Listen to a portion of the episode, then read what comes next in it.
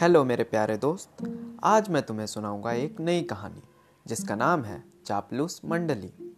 जंगल में एक शेर रहता था। उसके चार सेवक थे, चील, भेड़िया, लोमड़ी और चीता। चील दूर दूर तक उड़कर समाचार लाती। चीता राजा का अंगरक्षक था, सदा उसके पीछे चलता। लोमड़ी शेर की सेक्रेटरी थी, भेड़िया गृह मंत्री था। उनका असली काम तो शेर की चापलूसी करना था। इस काम में चारों माहिर थे।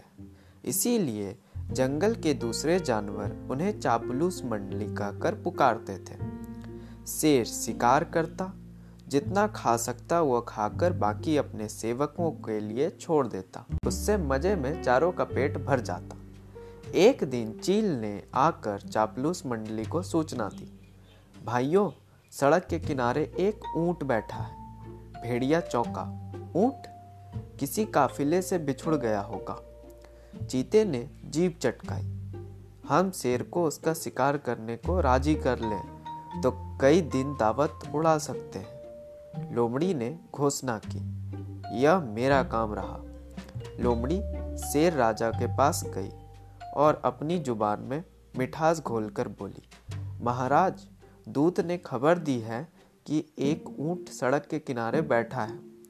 मैंने सुना है कि मनुष्य के पाले जानवर के मांस का स्वाद ही कुछ और होता है। बिल्कुल राजा महाराजाओं के काबिल।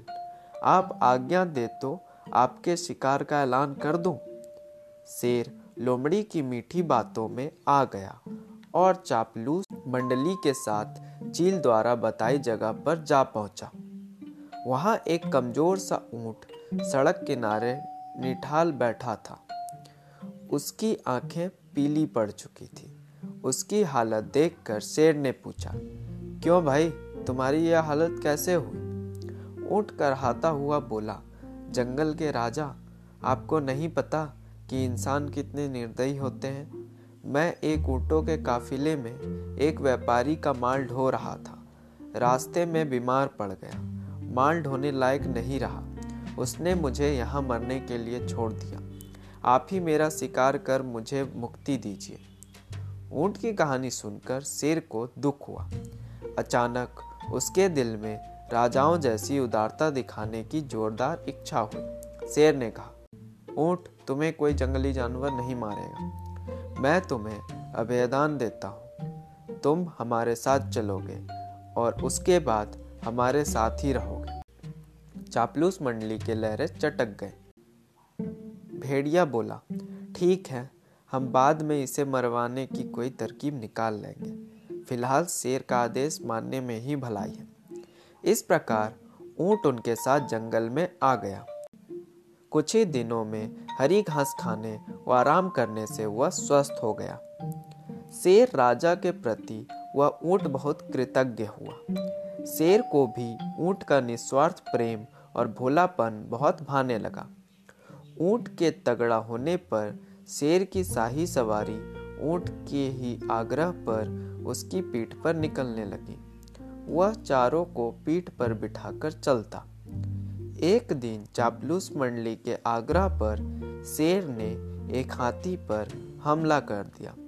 दुर्भाग्य से हाथी पागल निकला।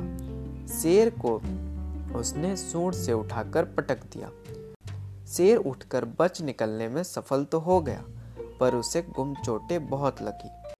शेर लाचार होकर बैठ गया। शिकार कौन करता?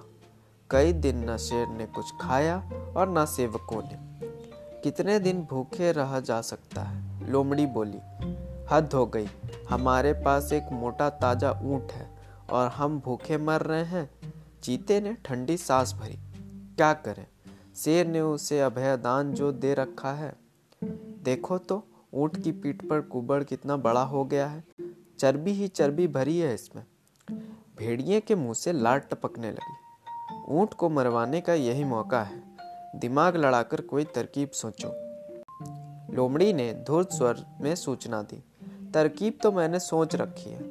हमें एक नाटक करना पड़ेगा। सब लोमड़ी की तरकीब सुनने लगे। योजना के अनुसार चापलूस मंडली शेर के पास गई। सबसे पहले चील बोली, महाराज, आपको भूखे पेट रहकर मरना मुझसे नहीं देखा जाता। आप मुझे खाकर भूख मिटाइए। लोमड़ी ने उसे धक्का दिया, चल हट, तेरा मांस तो महाराज के दांतों में फंसकर रह जाएगा। महाराज, आप मुझे खाइए, भेड़िया बीच में कूदा। तेरे शरीर में बालों के सिवा है ही क्या?